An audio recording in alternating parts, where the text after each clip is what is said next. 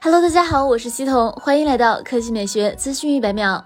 OPPO 正式推出 K 十系列新机，包括 K 十和 K 十 Pro 两款新机。K 十搭载天玑八千 Max 处理器，而 K 十 Pro 则搭载骁龙八八八移动平台。此外，K 十 Pro 新机还具备索尼 MX 七六六超大传感器加 OIS 光学防抖、一百二十赫兹三星 E 四高帧全速屏、五千毫安时加八十瓦续航等强悍组合。OPPO K 十 Pro 配备六点六二英寸 OLED 直屏，支持一百二十赫兹旗舰刷新率，最高支持一千赫兹瞬时触控采样率，百分之百 DCI P 三广色域，画面流畅，色彩丰富。散热方面，OPPO K 十 Pro 则采用金刚石 VC 液冷散热系统 Max，VC 面积比上一代增加百分之三十。总面积高达一万七千九百三十三平方毫米，散热堆料为 OPPO K 系列之最。同时，八层散热材料及铜合金主板支架相互配合，大幅降低背面温升效果。影像方面，OPPO K 十 Pro 采用索尼 MX 七六六加 OS 光学防抖旗舰影像配置，能够有效避免鬼影问题。K 十 Pro 采用双电芯串联设计，支持八十瓦超级闪充，三十一分钟可充至百分之百。K 十 Pro 有三种配置：八加一百二十八 G 版两千四百九十九元，八加二百五十六 G 版两千七百九十九元，十二加二百五十六 G 版本三千一百九十九元。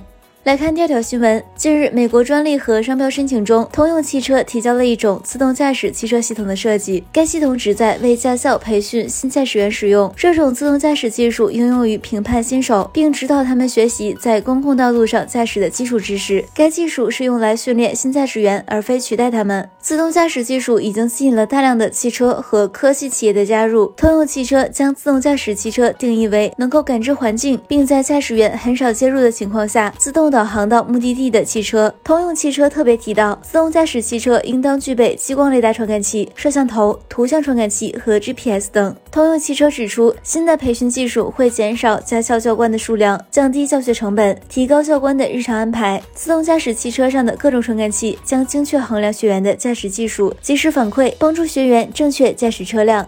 好了，以上就是本期科技美学资讯一百秒的全部内容，我们明天再见。